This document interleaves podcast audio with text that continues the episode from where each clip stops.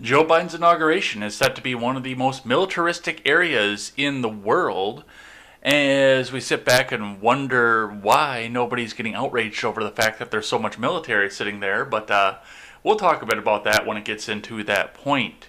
On other news, Kamala Harris is set to leave and resign her Senate seat today, ending the age-old question as we move along into the inauguration news and the transfer of power. Andrew Yang gets called out for going into a grocery store and calling it a bodega. And Walmart has face masks on clearance. I'm Jay Edgar, and this is Contemporary.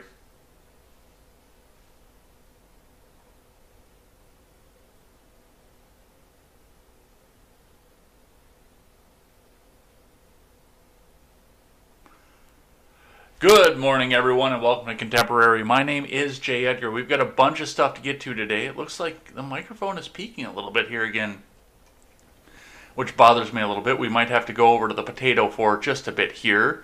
If the levels are too much or we're getting too much crackle out of this, let me know and we'll take care of that.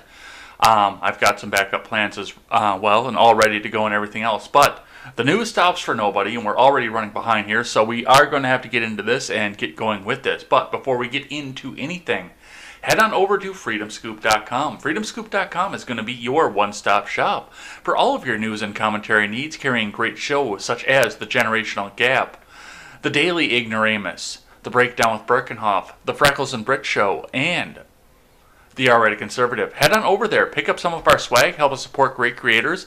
Come and check out our great creators too. It looks like some people are shuffling around where their news is going to be featured.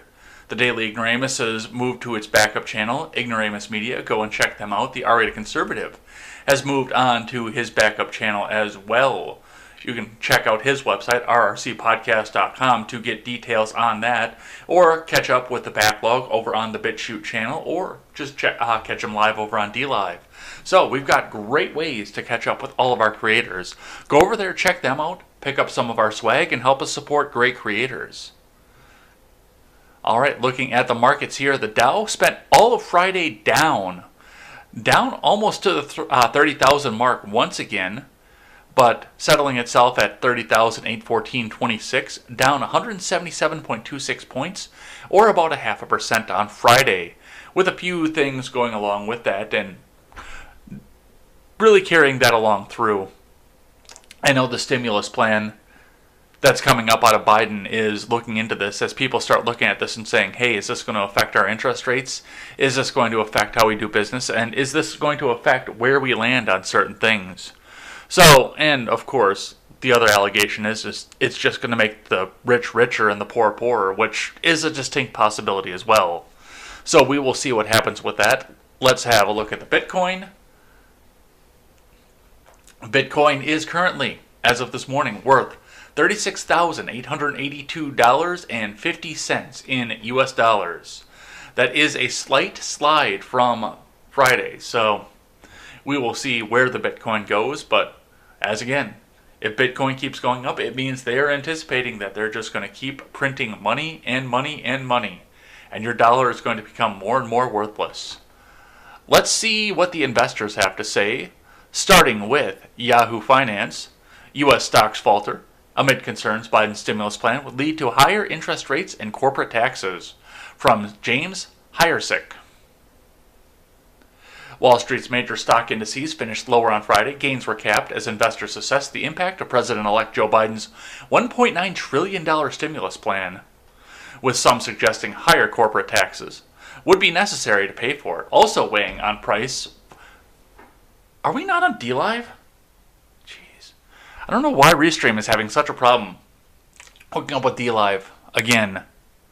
It's been happening on and off for the last week, so I hit the live button, and you know what? Let's have a quick look here. I'm going to drop my screen for just a second.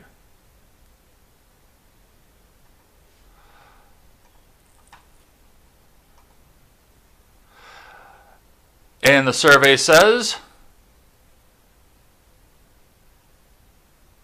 nope, it's still stuck in the sending data loop. So no, we are not on DLive. All right, let's keep going with the news. Sorry about that, guys. Yeah, I know everyone likes to go over on DLive, but yeah, we have no DLive going. So we'll get to the bottom of that, and I will be writing a strongly worded letter over to Restream.io. Thanks for letting me know that, Ron. All right, anyway, going back to this. And by the way, get on over there and tell your friends that, yeah, we have no DLive this morning. That's lame, because that's where most of my audience comes from. All right. Anyway, back to where we were. Wall Street's major stock indices finished lower on Friday. Gains were capped as investors assessed the impact of President-elect Joe Biden's $1.9 trillion stimulus plan, with some suggesting higher corporate taxes would be necessary to pay for it. Also weighing on prices was a drop in U.S. big bank shares after their reports kicked off earnings season, and a sharp break in energy due to the announcement of a regulatory probe in the ExxonMobil Corporation. In the cash market on Friday, the benchmark S&P 500 index settled at 3768.25, down 27.29 or 0.81%. The blue chip Dow Jones Industrial Average finished at 30,814.26, down 177.26 or 0.65, and the tech-based Nasdaq Composite closed at 12,998.50 or down 114.14 or 1.02%. Biden's proposal, called the American Rescue Plan, includes increasing the additional federal unemployment payments to $400 per week and extending them through September, direct payments to many Americans of $1,400, and extending the federal moratoriums on evictions and foreclosures through September. Biden's coronavirus relief stimulus package may prove a double-edged sword for investors, sustaining optimism for further economic revival while raising worries over how the United States would pay for it all. Finally, somebody's asking the question. Investors didn't chase the market higher on Friday after Biden announced the package the evening before, because it had been widely anticipated by Wall Street and has helped lift the broad S&P 500 index nearly 3% in the week, since Democratic challengers won both of Georgia's U.S. Senate seats, giving Democrats full control of Congress. That was completely above board and nothing bad happened with it, wink wink honk honk. However, that rally has been mirrored by a slide in the treasuries, due in part to expectations that the government will need to fund the spending with more debt issuance and nudging borrowing costs throughout the economy higher. So they're looking at this and they're anticipating it's going to make it a lot harder to borrow money, and it's going to cost more to borrow money, and that's going to lead to fewer startups and fewer people working and fewer people buying product. You see where all this goes here. On top of the fact that, as is mentioned in the chat, Money Printer is going burr on top of this. So we will see what happens from this. But yeah, it is definitely going to be an interesting year. Let's see what IBD has to say. From Investors Business Daily, Dow Jones Futures stock market rally has a healthy pullback as Biden stimulus buds wanes. Tesla Model Y, China deliveries begin. From Ed Carson. Dow Jones futures were little changed Monday, along with S&P 500 futures and Nasdaq futures. U.S. stock markets will be closed Monday for the Martin Luther King Jr. holiday. So we will have a very brief check into the stocks tomorrow, because nothing's going to happen today because of the holiday.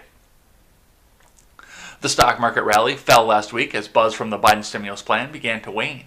But it was a constructive pullback. The major indices fell modestly, holding short-term moving averages and letting longer-term averages catch up. Some euphoric market areas, such as the new IPOs like Yatsen Holding, suffered significant losses or sharp reversals. Tesla began deliveries of its made-in-China Model Y crossover Monday. Last week, Tesla stock retreated, but after appearing to go on a climax run, the electric car maker is looking anticlimactic, which is a good thing. And yet, they're starting to make shit over in China. We're going to start to see more of that once we get Beijing Biden in there and we get a new TPP and more shit gets made over in China. By the way, if you guys want to hit the Discord quick and let everybody know that we have no DLive this morning and see if we can get some more people in there, that would be awesome of you guys. Let me actually see if anybody catches in there. No. Oh, I'm on caps. No DLive this morning. Just in case somebody comes in the chat and checks it. U.S. tech giants aren't participating. Apple stock, the only one that appeared to be trying to do well reversed for solid losses. Most have been lagging the stock market rally for months and are stuck between or below rather their 50-day moving averages, including Microsoft, Facebook, and Netflix stock. Netflix reports earnings on Tuesday with Walt Disney and Disney Plus rapidly becoming a serious rival. Disney stock has been doing much better than Netflix for several months. Well, it's a brand new thing. I mean, we've all had Netflix for, what, 5 years? 7 years, 10 years. When did they start doing Netflix anyway? I think I was still living in Kenosha at the time when they started doing Netflix, but that was still just the mail out the DVD and then mail it back once it was done. The streaming service, even the streaming service itself, that's a fairly long-term thing. I remember once again, I was living in Kenosha. My ex-girlfriend was using that to watch and catch up with How I Met Your Mother. So that's been around for a while, and we've seen just about everything on there. And they really haven't been pumping anything new in there. Meanwhile, Disney is. Disney Plus has only been, what, a year? A little over a year at this point? I mean, people are going back to watch The Mandalorian, but they're also checking out all their old favorites. So yes, of course Disney's going to do well. And of course Disney came up and jumped up and bought everything back up off of its newfound rivals as well. I remember you used to be able to watch the old Disney Channel shows over on Netflix. Phineas and Ferb used to be on Netflix. I loved that cartoon. But as soon as Disney Plus dropped, that's gone. MCU, gone. So we've got a little bit going along with that. Just look at a little bit more here. Cyclical stocks are still looking strong. Eastman Chemical stock faded to just below a buy point. Eastman Chemical has earnings in 2 weeks as earnings season hits full force. JP Morgan stock rose last week and flirted with a buy point from a long, deep base. JP Morgan Chase earnings easily beat views Friday, but JPM stock retreated. Let me... Matches in the stock market news. Jeez. On the stimulus buzz, I just wanted to touch on this because they don't have any dedicated news stories to this. President-elect Joe Biden unveiled a $1.9 trillion stimulus plan Thursday night, but that didn't buoy the stock market rally on Friday. Biden's stimulus buzz has fueled cyclicals and the broader market in the new year. Democrats winning the Georgia Senate runoffs to have unified control of government makes it less likely that much of the Biden stimulus plan will pass. Still, with razor-thin majorities in the House and Senate, a Biden stimulus plan may face significant changes. Meanwhile, Biden also says he'll propose another big spending bill later in the year, but that will come with significant tax hikes on corporations and capital gains, which is going to make it harder for them to hire people, which is going to drag the markets lower and the economy with it. So we'll see which directions all of these go as we move along. And with that, let's move into the news, starting with the fortified virtual inauguration that's coming up on Wednesday, folks. From the Army Times. After deadly Capitol riot, Army looking at which troops require security screening ahead of Biden inauguration. From Kyle Remfer. The Army is working to determine which National Guard troops assisting the January 20th presidential inauguration require additional security checks and is also offering more training on threat detection for those guardsmen arriving to Washington, D.C. in the coming days, according to the service. The measures come in the wake of a deadly January 6th Capitol riot, and after Representative Jason Crow spoke with Army Secretary Ryan McCarthy this weekend and expressed grave concerns about reports that active duty and reserve military members were involved in the insurrection at the Capitol. Crow, an Iraq and Afghanistan veteran, said he asked McCarthy for Army Criminal Investigation Command to review backgrounds of any troops involved in inauguration security to ensure that deployed members are not sympathetic to domestic terrorists. Well, that's an interesting way to look at this here because, as we listened to from the Joint Chiefs of Staff last week, the Joint Chiefs of Staff are looking back and reminding people that they swore an oath to uphold the Constitution, not any politician. So this may get interesting here as we start to look at, and I'm sure that this is why the Chill Gamer Joe will put this in to the Discord server. Remember, you can shape this program by heading on over to the Discord server that is linked in the description in every major platform, and you can put articles in and I will vet them and decide what is real and what I cannot independently verify. But this is interesting that now we're looking to see who's going to be sympathetic to the rioters or who may turn their back on firing upon them. This is getting to be some scary stuff, but this goes along with a lot of the other things that I've been saying for a while. I mean, all this stuff that we're seeing on some of the local capitals, it looks like a trap. It looks like an absolute trap. Yes, there's going to be a riot in all 50 states. Hey, make sure you get there.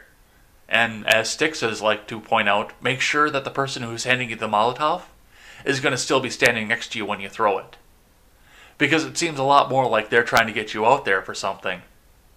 Hope maybe to get arrested, maybe to get a felony charge against you where you're not going to be able to vote anymore. Or maybe to get you killed. I have problems with Beijing Biden's upcoming presidency. But I'm not going to take the fight to the U.S. government to do it. That would be suicide. We call those people cannon fodder. But I will be hunkering down and fortifying my own base of operations. Just in case they want to bring the fight to me.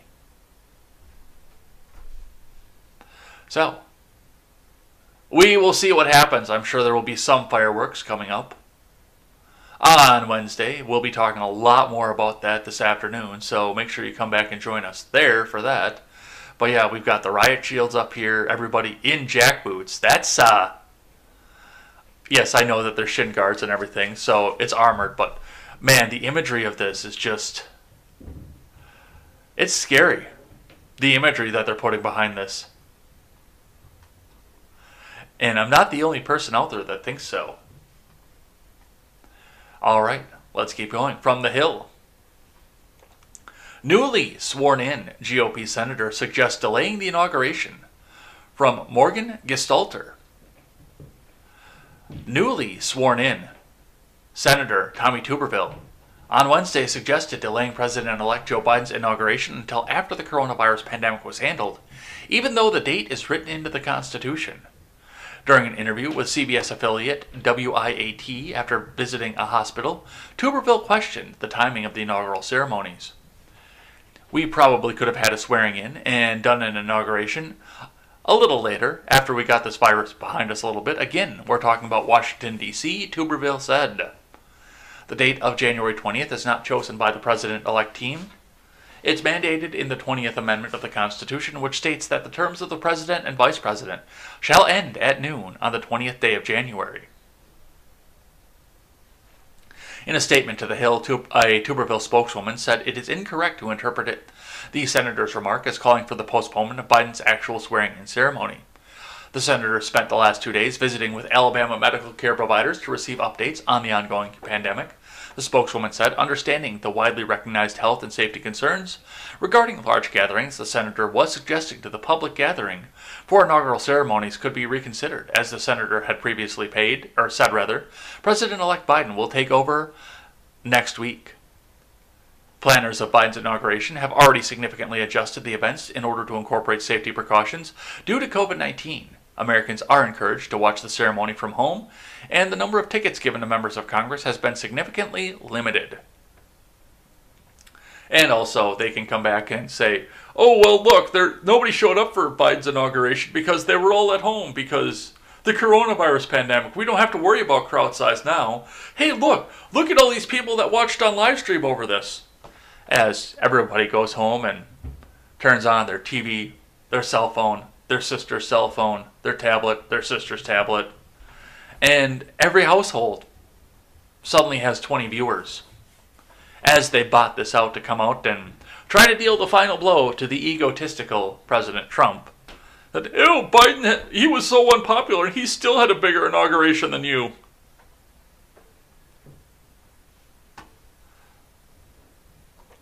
So, no, we're not going to be changing this. That is in the Constitution. In spite of everything, the government will go on, which is a sad thing in and of itself.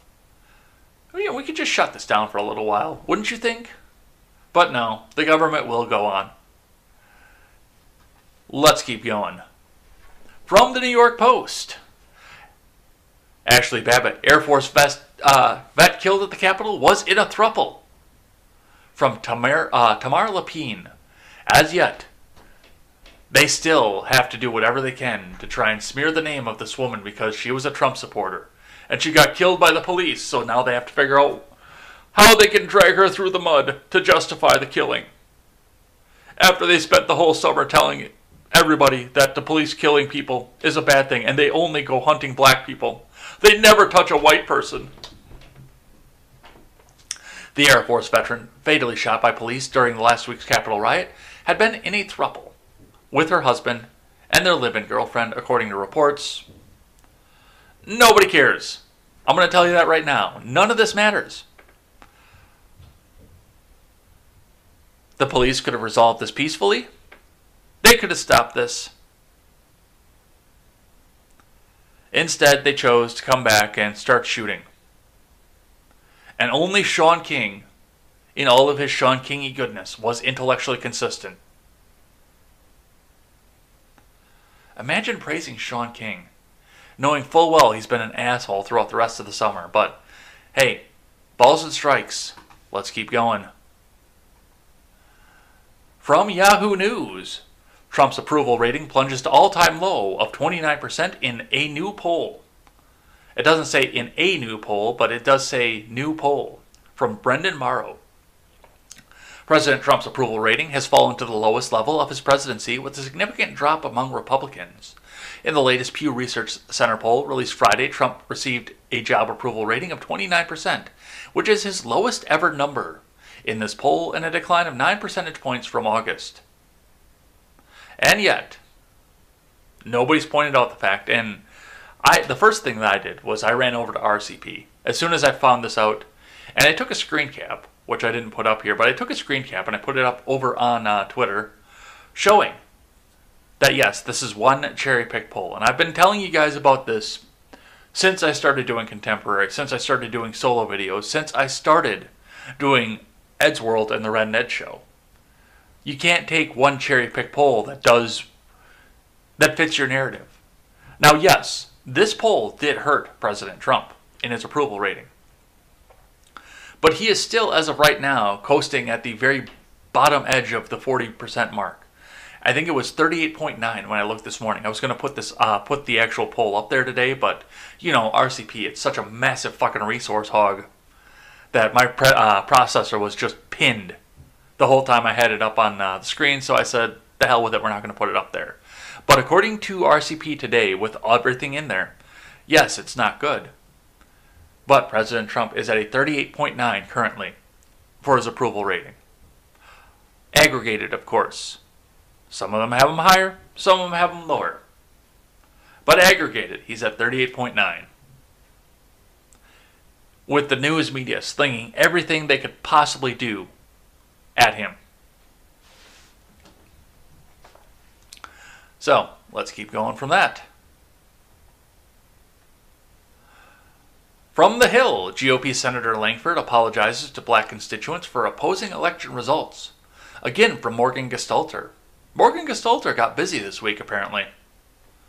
Senator James Langford on Thursday wrote a letter apologizing to black constituents for opposing the Electoral College results, saying he didn't realize the attempt would cast doubt on the validity of votes coming out of predominantly black communities.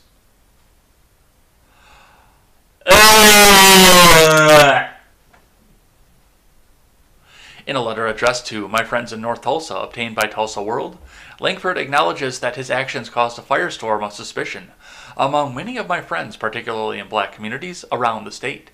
I was completely blindsided, but I also found a blind spot. Langford last month signed onto a letter from Senator Ted Cruz saying he would vote against the Electoral College results unless a commission was formed to provide a 10-day audit of President Trump's debunked claims of voter fraud. He later backed down from attempts to continue the challenge after a mob of Trump supporters attacked the Capitol. So, once again, he stuck his finger in the air, licked it, figured out which way the wind was blowing, and decided that was the direction that he wanted to go. And now, of course, he gets to pander and kiss the ass of black constituents too. And I say again, no, Chalaga, there's no DLive today. Unfortunately, it didn't connect. I went over and looked at Restream, and it still says Sending data. Oh, and once again, to Senator Langford, who says, well, this might hurt how black constituents see me. I'll say it one more time. Gag. Let's keep going. From Fox News, FBI arrest Florida hardcore leftist who plotted armed attack on pro-Trump protesters at the state capitol. From Danielle Wallace, a self-described hardcore leftist was arrested Friday for allegedly issuing a call to arms online to recruit like-minded and confronting pro-Trump supporters expected to gather at the Florida State Capitol in Tallahassee Sunday, just days before the presidential inauguration. Oh, I bet you I get kicked off, because everything just locked up.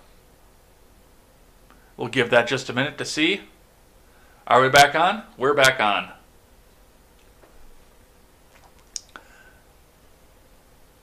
Daniel Allen Baker, an alleged Antifa supporter who participated in several anti-police protests last year around the country, including in Seattle's Chop Chaz Zone, was arrested without incident by FBI agents early Friday with assistance from the Florida Department of Law Enforcement and the Tallahassee Police Department. Baker, who prosecutors say was kicked out of the Army and was homeless for several years in the Tallahassee area before choosing to fight alongside a U.S.-designated terrorist group in Syria, is now charged with violating a federal law that makes it a felony to transmit in interstate or foreign commerce any communication containing any threat to kidnap any person or any threat to injure the person of another. He appeared before the magistrate judge, Charles A. Stampelos, on Friday and is scheduled to remain at a federal detention center in Tallahassee until his next court appearance, scheduled on January 21st, the Tallahassee Democrat reported. So he was going to be, and I keep telling you, these state capitol things, that's a trap. It's going to be a trap. Hold on, let's check something here.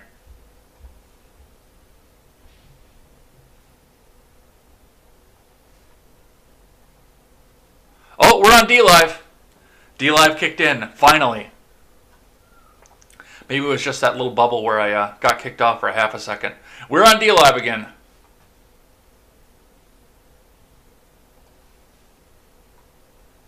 All right, sorry about that. So yeah, all these things are going to be traps. We're going to have these provocateurs here who are going to come out and try to convince you that it's time to go out and take matters into your own hands.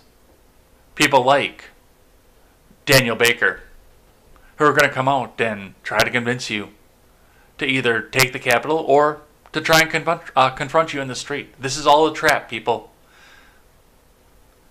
Make sure you know what you're doing. If you do have to go on your state capitol to let them know how you feel about what's happening in Washington, D.C., just make sure you know what you're getting yourself into, because I ain't coming and bailing anybody else out of jail. I know somebody out there thought that I was going to bail him out of jail last night. I got like 12 calls from the Kenosha County Jail, which I've actually still got a Kenosha phone number as my cell phone. But I got 12 calls from a Kenosha County Jail from a guy that I've never heard of before. I've never heard the name before. And he just kept calling. And the collect call would come in, it would say his name, and I'd decline the call. Because from where I am, far west of Kenosha, I can't help the dude. But I did put a Facebook APB out there to see if any of my Kenosha friends knew him and see if they could come and retrieve him. But I'm not going and retrieving you, I'm especially not going into Madison to come and bail your ass out, or Springfield for that matter. So just know what you're getting into, guys. Let's keep going. From WJLA, ABC7. Virginia man stopped with unregistered gun, 500 plus rounds of ammunition in D.C., police say. From Samantha Mitchell. A Virginia man was arrested Friday night after being stopped at a D.C. checkpoint and being found with an unregistered gun along with more than 500 rounds of ammunition, according to U.S. Capitol Police. The man, who has since been identified as Wesley Allen Beeler from Front Royal in Virginia, also presented unauthorized inaugural credentials while trying to pass through the police checkpoint on Friday evening, arresting documents show. The arresting documents show Beeler was arrested after being stopped in a white Ford F-150 in the 1st District after 6:30 p.m. by two responding U.S. Capitol officers at a presidential inauguration perimeter set up at the North Capitol Street Northwest at East Street Northwest. Capitol Police asked him to pull over when he presented them with the unauthorized inaugural credentials to further investigate the document shown, which is when an officer says several firearms-related decals were seen on the rear windshield, including assault life, and if they come for your guns, give them your bullets first. Yeah, this wasn't a fucking setup or anything, was it? I would almost call this a drill. Somebody set up to be a patsy to get sent through to see if he could get through there. A security check, as if you will. I don't think this dude was doing it. Of course, I'm turning into Alex Jones once again off of all of this because I look at shit like this. The fact that he could get up to the checkpoint with those stickers on his window and people actually take the time to try and check his credentials. I'm calling bullshit on this one, but I left this article in because I wanted to tell you guys about this. This is how they presented this in the tweet. WJLA, putting things out here. I love this. I love this so much. It's so stupid, and yet it's so good.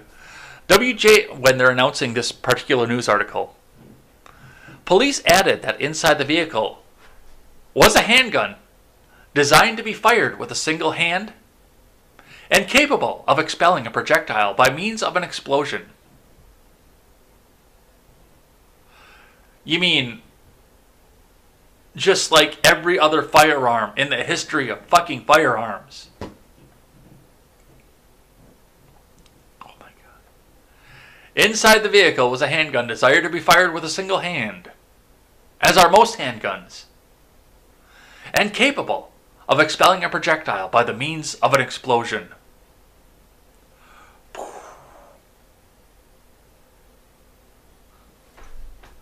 All right, let's keep going. From Yahoo News, Lindsey Graham warns that pardoning Capitol rioters would destroy Trump. From Mairead McArdle, Senator Lindsey Graham on Sunday advised the president not to grant presidential pardons to the rioters who stormed the Capitol this month, warning that doing so would destroy Trump. Like I care, I'm Lindsey Graham. I got the Trump supporters' votes, and I'm going to be safe in the Senate. So now I don't give a fuck what happens to the Trump supporters. Thank you for your votes, guys. I'm Lindsey Graham. Mr. President, your policies will stand the test of time. You're the most important figure in the Republican Party.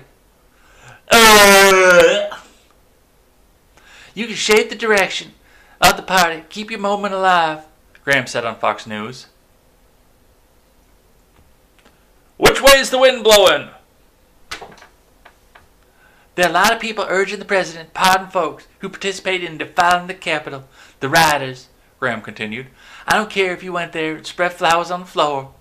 You breached the security of the Capitol. You interrupted the joint session of Congress. You tried to intimidate us all. You should be prosecuted to the fullest extent of the law. And seek a pardon of these people would be wrong. And I think it would destroy President Trump, and I hope we don't go down that road. But hey, thank you for your votes back in November. Okay, folk? Okay. On Wednesday, a large group of Trump supporters. Yeah, we know what happened with that, but yes, thank you, Lindsey Graham, for sticking your finger into the air once again and figuring out which direction the political wind was blowing. Let's keep going. From NPR. NPR needs your money, folks. Make sure you get them a donation because your taxpayer dollars aren't doing enough for them. But let's see what they have to say here. Harris will leave the Senate seat on Monday, set to return as tie-breaking vice president. This is from Scott Detrow. Make sure you give your money. They need your donations, people. See the donation button right at the top? Donate. Donate to NPR. So they can continue to buy great microphones to amplify their voices, which are already set out and soft like this. All right, let's keep going off this. Vice President-elect Kamala Harris will step down from her California Senate seat Monday before taking up a more high-profile position in the chamber 2 days later, transition officials have announced. When Harris makes history as the first woman, the first black person. Okay. And the first Indian American to serve as vice president, she'll also become the president of the Senate. It's a largely ceremonial position most of the time, but in a Senate that will be split 50-50, the tie-breaking vote she can cast will give Democrats control of the chamber. Given the hyper-partisanship in Congress, she may need to cast many tie-breaking votes. California Governor Gavin Newsom has tapped California Secretary of State Alex Padilla to fill the vacancy created by Harris's resignation. Padilla will be the state's first Latino senator and the first male senator in 3 decades. Harris's departure will mean there will be no black woman in the Senate, and because of that, Newsom drew some criticism for appointing Padilla. And that puts to bed the conspiracy theory that we've been hearing forever. Yes, Kamala Harris is resigning her Senate seat today. Put the tinfoil away. I'll put it on later when we see something else that goes along with this. And yes, of course, NPR is going to do nothing but right on Kamala Harris's ass. All right. I've got one from Eater, New York, which I've never used before, but I thought you guys would enjoy this one here. New York City mayoral candidate Andrew Yang roasted on Twitter over bodega video. From Erica Adams. Andrew Yang, former presidential candidate and current New York City mayoral candidate as of yesterday, is already attracting controversy to his campaign. We're going to give you universal basic income. Just come move to New York, okay? Here's your whipped cream. On Friday morning, the mayoral hopeful tweeted a video of himself buying 2 green teas and a bunch of bananas at a business in New York City. Yang posted the video in an effort to show his support for bodegas. Let's support them and keep them open, he wrote, but he immediately came under fire for location of the shoot. Too many viewers. The large format establishment with wide open aisles did not, in fact, appear to be a bodega. Let's listen. Oops, gonna lose my headphone.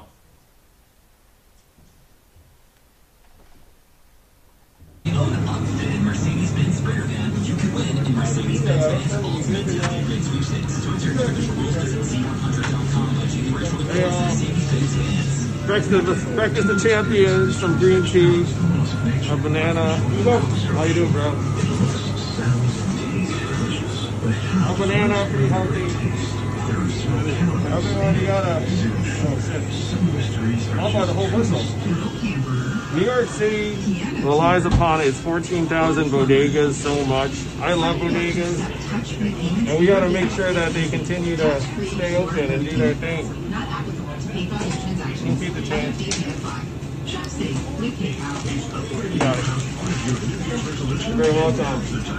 York City, support your local bodegas.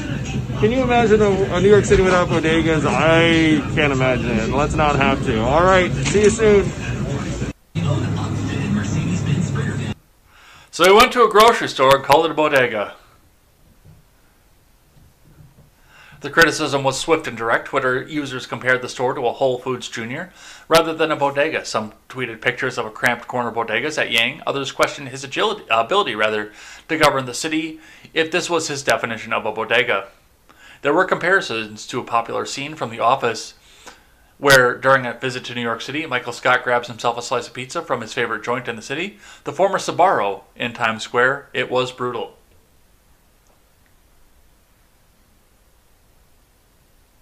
Well, I don't go to New York City.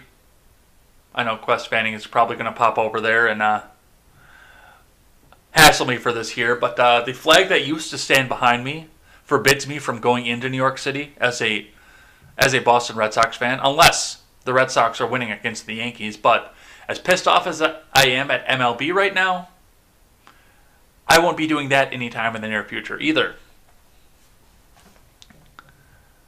Andrew Yang walked into the closest Duane Reade and called it a bodega. Andrew Yang walking out of a Dos Toros with a classic New York City burrito. Yeah. And I don't know what the difference is. I know people would call a Quick Trip a bodega, which is a local franchise here. Unfortunately, if it's going to be cramped quarters, if that's what if that's what's required to be a bodega, then a Quick Trip, for the most part, wouldn't fall into it. There are some that are pretty tiny, though, so I don't know. I'm not trying to be the governor of New York either, so I have no idea. Let's keep going. Speaking of New York, from the New York Post. Pelosi puts Swalwell back on Homeland Security panel. From Ebony Bowden. Democratic Representative Eric Swalwell is joining the House Committee on Homeland Security 1 month after it was revealed he was targeted by a suspected Chinese spy. The California lawmaker, who was revealed to have been duped by a Chinese honey trap spy, who cozied up to him and other polls in a bid to infiltrate the U.S. political system, announced his appointment back onto the sensitive post in a tweet on Friday afternoon. So he simped for a Chinese spy. Nobody knows whether he fucked her or not. And he's not going to face any consequences.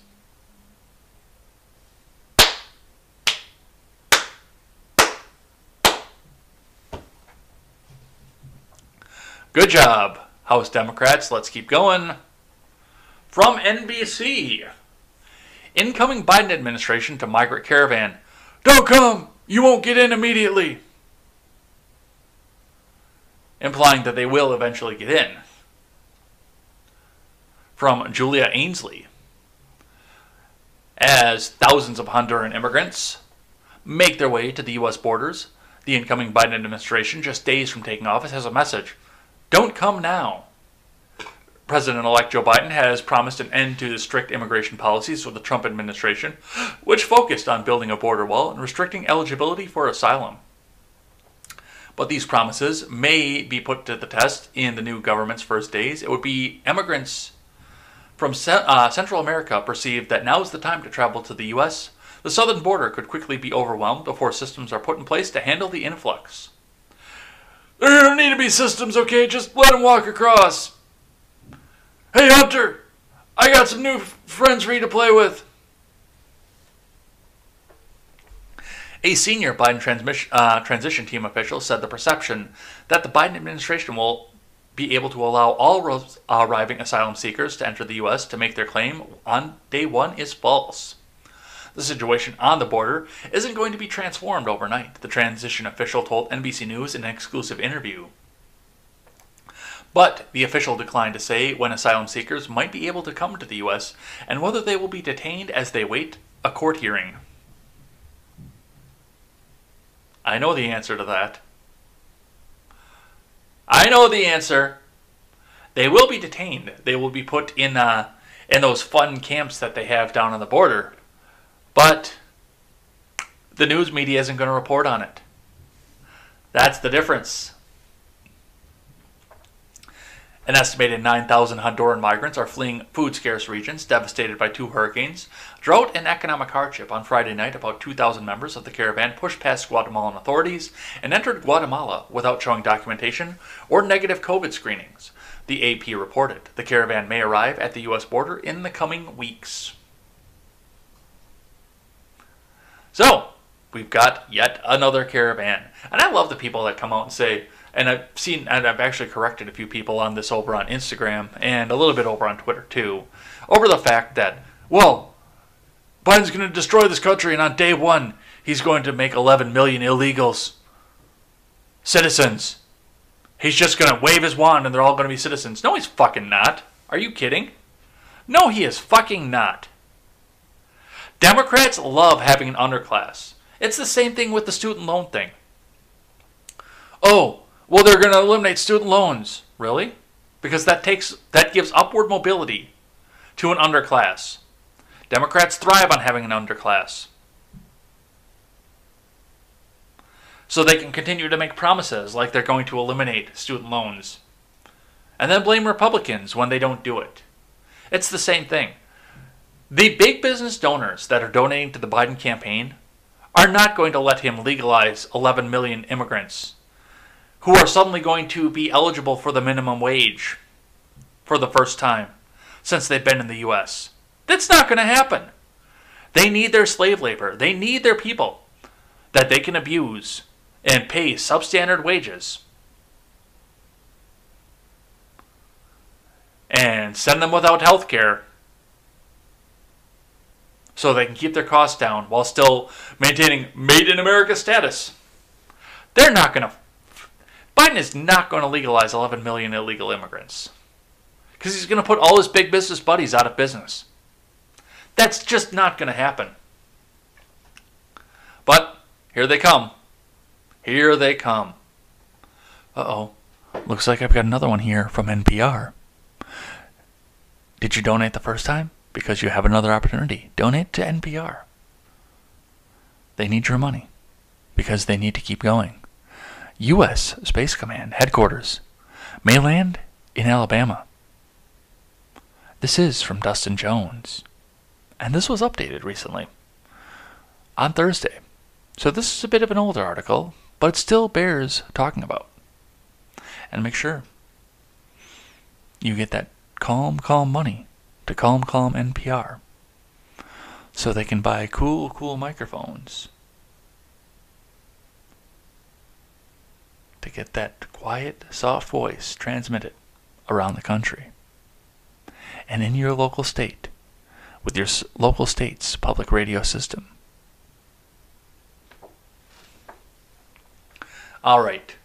The U.S. Space Command selected Huntsville, Alabama as the preferred location for its headquarters Wednesday. Space Command is provisionally based in Colorado, but it has conducted virtual and on-site visits to 6 locations. Redstone Arsenal, an Army installation in Huntsville, got the nod. Space Command evaluated potential sites based on factors related to mission, infrastructure, community support, and cost, a news release announced. Redstone Arsenal was favored because it provides a large qualified workforce, quality schools, and superior infrastructure capacity. Additionally, the Army installation offered a facility free of charge until a permanent structure is built.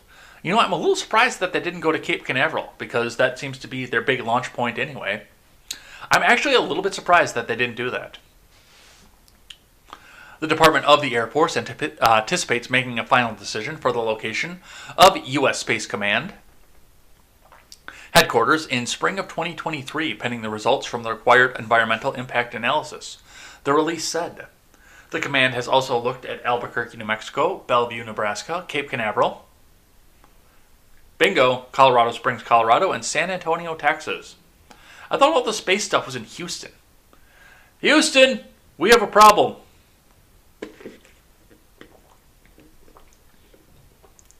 And a correction, an earlier version of the story said Space Command is a Department of the Air Force. It is a combatant command of the Department of Defense that conducts operations in, from, and to outer space. Which, once again, I'm not anticipating aliens coming down at any point in the near future, but space would be the best place to launch a first defense against an intercontinental ballistic missile. That's the way I would do it if it was me. All right, let's keep going. From NBC. This is not justice. Justice Sonia Sotomayor offers fierce dissent in death penalty case. From Raul A. Reyes. A Supreme Court ruling allowing the government to put a federal prisoner to death, reversing an order by a lower court that had put the execution on hold, came down on Friday night. Within hours of the 6-3 opinion, Dustin Higgs, 48, was given a lethal injection and pronounced dead. The majority position, which gave the go-ahead for use of the death penalty, did not sit well with Justice Sonia Sotomayor. In a fierce dissent, she noted that after 17 years without a single federal execution, the government had executed 12 people since July. She then listed each one of them by name. Today, Dustin Higgs will become the 13th. When Sotomayor called an unprecedented rush of federal executions meant that the federal government will have executed more than 3 times as many people in the last 6 months than it had in the previous 6 decades. Sotomayor was blunt in her assessment of the majority opinion. This is not justice. In 2001, a federal court in Maryland sentenced Higgs to death for his role in the kidnapping and killing of 3 women. Because Maryland outlawed the death penalty in 2013, the government sought to have him put to death in Indiana, where he was incarcerated. After a district court denied the government's request, the government took its case to the Court of Appeals for the Fourth Circuit. The Court of Appeals scheduled oral arguments for January 27th of 2021. Not wanting to wait that long, the government asked the Supreme Court to reverse the lower court order without any normal briefings or arguments. The High Court's majority opinion allowed them to do so. And that is, I mean, the death penalty is something that we've been arguing about forever, but, I mean, here is reality. If the guy's going to sit on death row forever, then change his sentence to life imprisonment. Then at least the guy knows what's coming the next day. This whole thing of setting people on death row forever, wondering if this is going to be the day that their number comes up. That's cruel and unusual in and of itself. Set these people, either take care of it, either kill them, or send them into Gen Pop and change their sentence at this point. Because having them sit there and wonder is cruel and unusual. But in fierce opposition to my co-host, I am in favor of the death penalty. Given the fact that, especially from the libertarian standpoint, as most libertarians will come out and say, well, if you come in to break into my house and you're going to rape my wife and take my stuff, I'm just going to shoot you. Well, they're going to wind up in the same place. Except with the death penalty, they get a trial by jury. But that's the way that we go with that. All right, let's keep going. From the Daily Wire. They're not even following their own rules. Packers' Aaron Rodgers slams Pelosi and Newsom. I'm going to have to go watch the Packers now. I have not watched a single NFL game this year because of the wokeness and the BLM stuff and everything else like that. If I want a political lesson, I'll go watch CNN. If I want somebody to spew left-wing talking points at me, I'll go watch MSNBC. When I go watch the Packers, and gosh, I love the Packers, but when I want to sit down and watch the Packers, I want politics to be as far away from that football game as we can possibly get. But if Aaron Rodgers is going to be based, you know what? No, I'm still not going to do it. This season is done for me. We will reassess come September next year. From Hank Berrien. Green Bay Packers All-Pro quarterback Aaron Rodgers expressed his disgust with Democratic politicians like House Speaker Nancy Pelosi and California Governor Gavin Newsom for their hypocrisy in supporting draconian shutdowns of the economy while they were not even following their own rules, he added. I mean, how many people have gotten caught? Rodgers, a California native who formerly starred at the University of California, Berkeley, spoke on the Pat McAfee show about his $500,000 donation to the Dave Portnoy's Barstool Fund. Good for him. Oh, I'm in a really weird spot right now because I really want to give Aaron Rodgers the view and sell the commercials that his arm sells. I want to consume the commercials. Because he's being like this. But once again, I've got to stay with this. And keep your politics away from my football.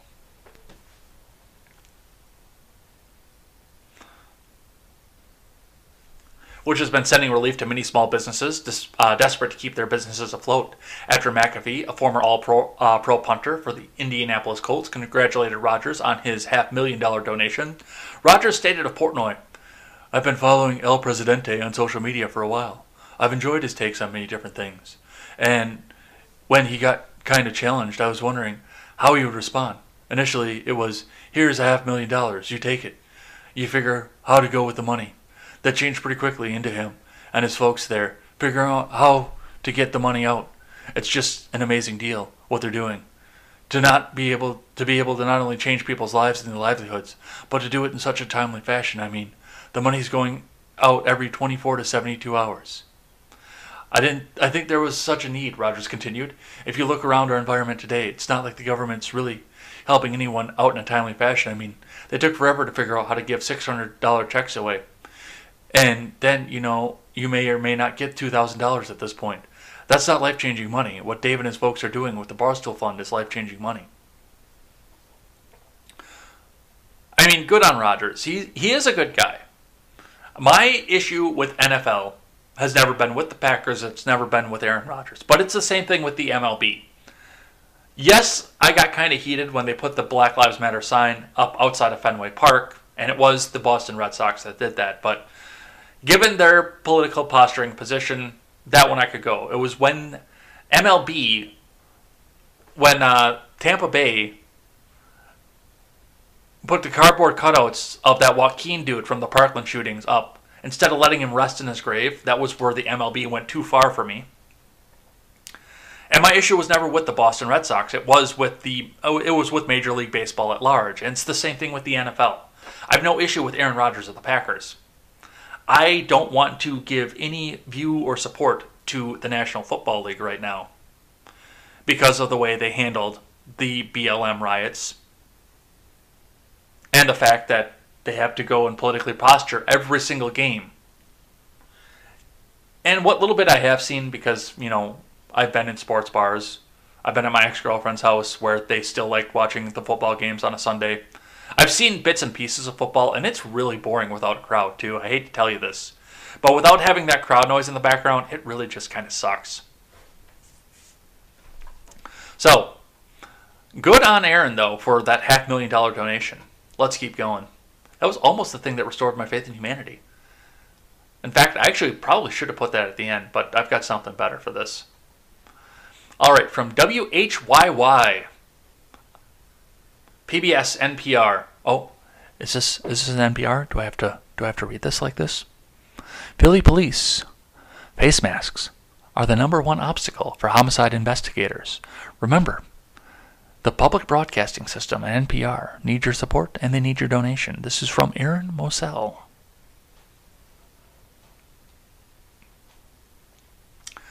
As gun violence continues to surge, Philadelphia police say the overwhelming majority of shooters have been wearing face masks since the start of the pandemic, making it more challenging for homicide investigators to identify and arrest suspects. You don't say! It's almost as if criminals have been wearing masks forever to conceal their identity, and now they have an excuse to do it. That's our #1 obstacle, said Captain Jason Smith, who leads the unit. The department doesn't keep statistics on the number of perpetrators wearing face masks, but Smith said they are undoubtedly more prevalent among shooters than before COVID-19 stitched masks into daily life. Gee, it's almost as if we weren't supposed to recognize the people who are wearing the masks. Interesting. Yeah, Skater Mom, imagine that.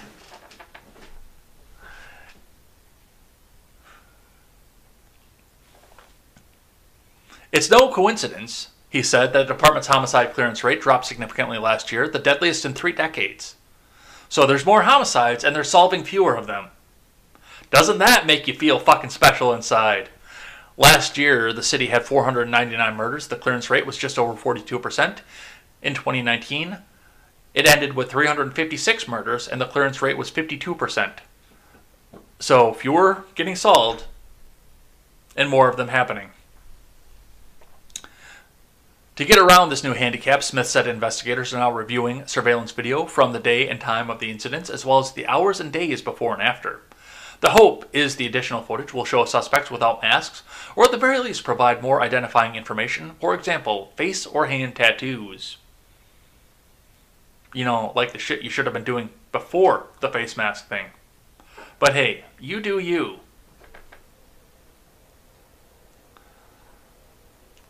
All right, let's keep going. I got one here from The Sun out of the UK that came with a very interesting discussion over in the Discord server. By the way, if you guys are not in the Discord server, the link is in the description down there. Come and hang out with us, and you can put articles in. Like the Chill Gamer Joe, who didn't put this article in, but put in the article that led me to this one. From The Sun: Germany to hold COVID rule breakers in refugee camps under a new crackdown to stop Brit mutant virus explosion. So the rule breakers in Germany are going into camps. I think I've seen this episode before. Anybody? Can anybody identify what's going on? I feel like I've seen this happen before somewhere in history. Anybody out there? This is from Christy Cooney. Germany's worst COVID rule breakers will be held in detention centers under the new proposals being drawn up by a number of state governments. The move forms part of the country's effort to stop the spread of the more contagious mutant strain of the virus detected in the UK last month. Where have I seen this before? In the eastern state of Saxony, people who ignore lockdown measures will be held in a cordoned-off part of a refugee camp being built next week. In a cordon... Wow, this seems so familiar to me for whatever reason. State authorities have said the center will be used for those who repeatedly breach self-isolation requirements. A similar scheme will be used in the neighboring Brandenburg, while in a northerly Schleswig-Holstein, rule breakers will be held in a part of juvenile detention center.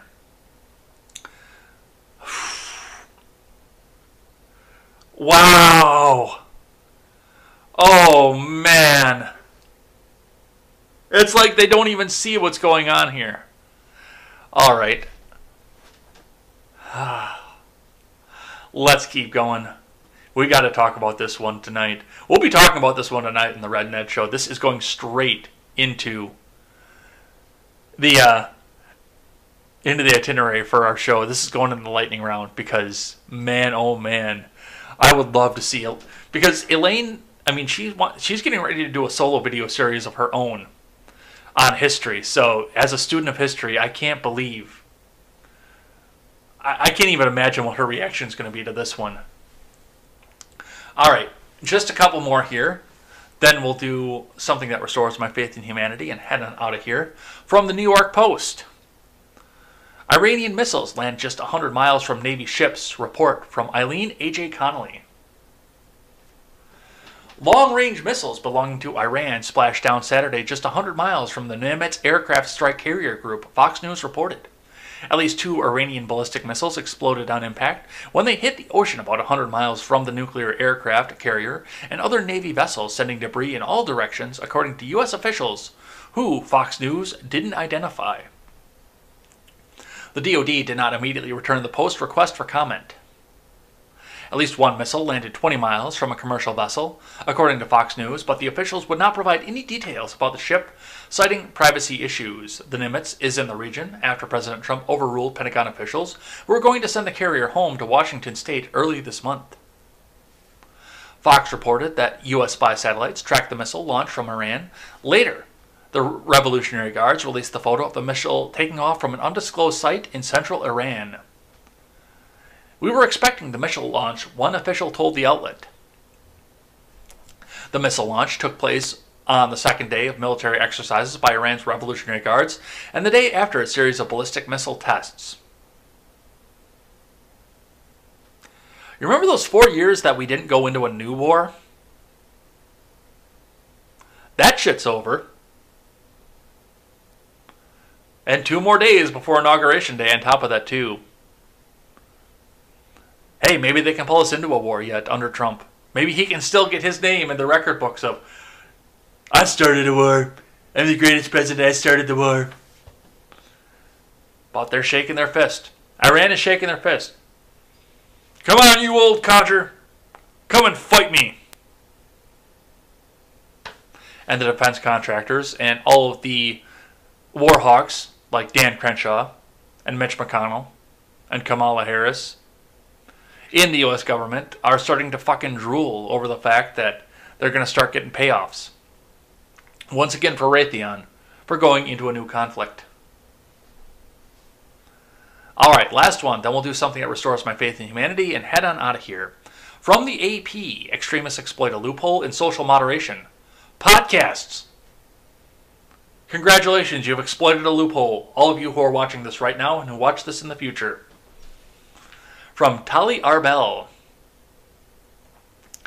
Major social platforms have been cracking down on the spread of misinformation and conspiracy theories in the lead-up to the presidential election and expanded their efforts in the wake of the January 6th Capitol riot, but Apple and Google, among others, have left a major loophole for this material. Podcasts. Jazz hands. Podcasts made available by the two big tech companies let you tune into the world of the QAnon conspiracy theory, wallow in President Trump's false claims of a stolen election, and bask in other extremism. Accounts that have been banned on social media for election misinformation, threatening, or bullying, and breaking other rules also still live on as podcasts available on the tech giants' platforms. Well, I mean, we can go to Stitcher. We can go to Spotify. It doesn't have to be Apple and Google. I do use Apple for my podcasts because I can store them in my iPod and they don't clutter up the memory in my cell phone. But we don't have to use those two companies. There are many others. There are podcatchers left and fucking right here. Conspiracy theorists have peddled stolen election fantasies, coronavirus conspiracies, and violent rhetoric. One podcaster, Red Pill 78, who sounds based as fuck by the way, called the Capitol siege a staged event on a January 11th episode of Red Pill News. Oh wait, am I not supposed to say that? Oops, I've been saying that fucking left and right. The day before the Capitol riot, one more popular podcast, X22 Report, spoke confidently about a Trump's second term, explained that Trump would need to remove many members of Congress to further his plans, and said, "We the people are the storm and we're coming to D.C. Yeah, that's not how any of this works. That's not how any of this works.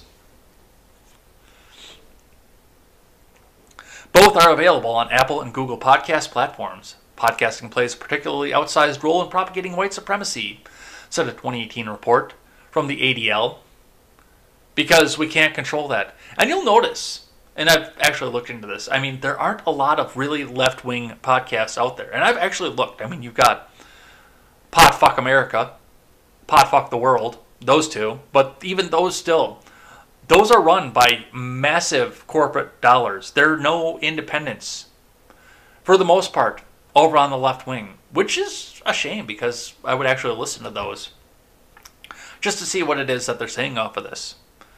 I mean, I don't like Podfuck America because, well, I don't really need a reason. They suck. And they're backed by big corporate money. But, I mean, yeah, you'll get your MSNBC podcast. I think Maddow's got one. You'll get your CNN shit like that. But it all comes out of big money. Whereas, you know, your grassroots stuff, like the program that you're watching now, when, thank you, by the way, and I will take down everybody's name in my notebook and read back an individual thank you for you on Friday. So if you're lurking, get those last minute messages in. But realistically, it doesn't have to be on Google and Apple. I mean, what are the platforms we're sitting on right now? And you're watching this live. This would be considered a podcast too. YouTube, DLive, Periscope, Facebook, if you know me personally, and Twitch. They're hosting me right now. Plus, if I ever actually get off my ass and catch back up with the audio platform, which I haven't for a while, it's been a good few months on that at this point. But if I ever get off my ass and catch up on that, then we also throw in Spotify, Apple Podcasts, Google Play, Stitcher.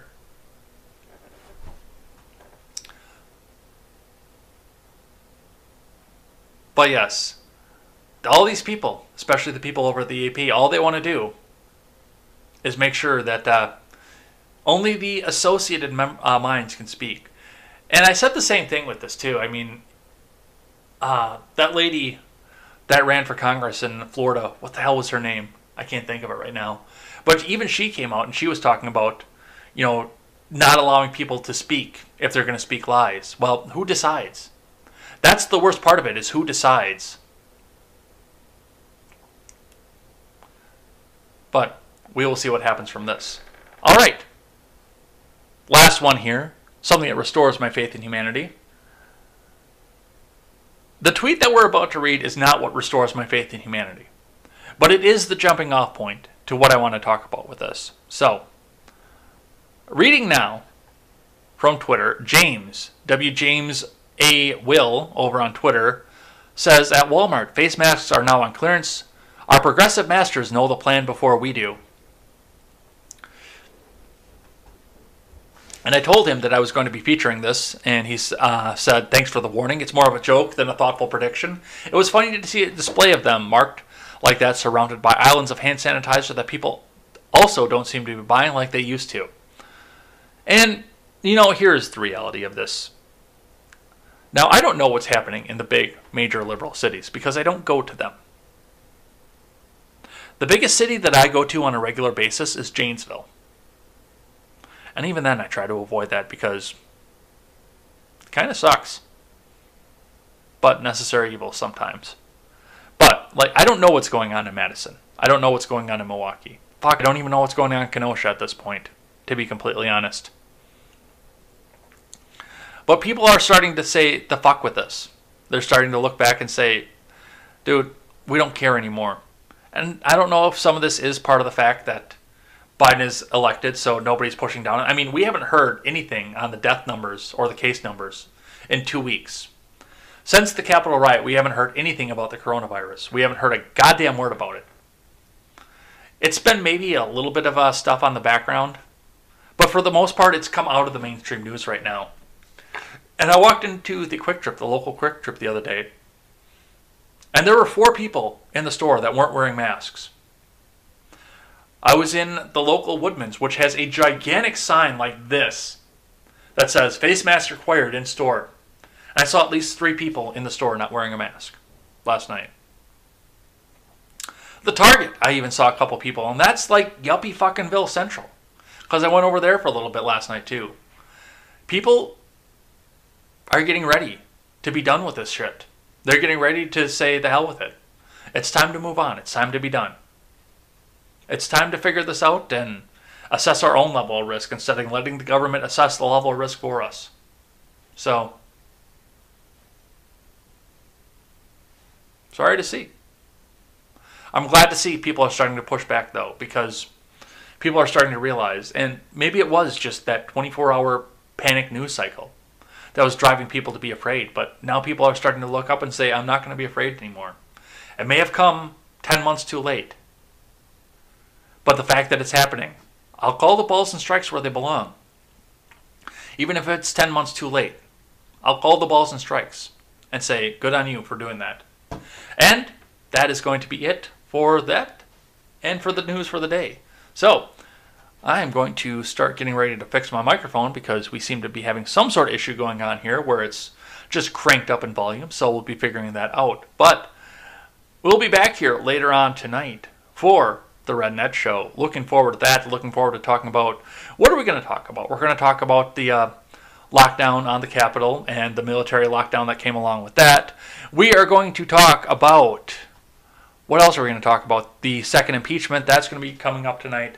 We'll probably talk about this Iran thing and the missile launch and all kinds of other fun stuff that goes along with that. Plus, I've got surprise stupidity for the night.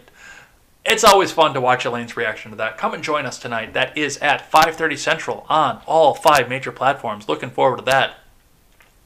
Otherwise, we'll be back here tomorrow morning to go through the headlines once again and maybe catch up on some of the ones that I had to miss, because everything was so jam-packed in over the weekend because they got to sell all those commercials because they're about to go back to sleep again. But join us for more news tomorrow morning as well. Until then, I'm Jay Edgar, and this is Contemporary.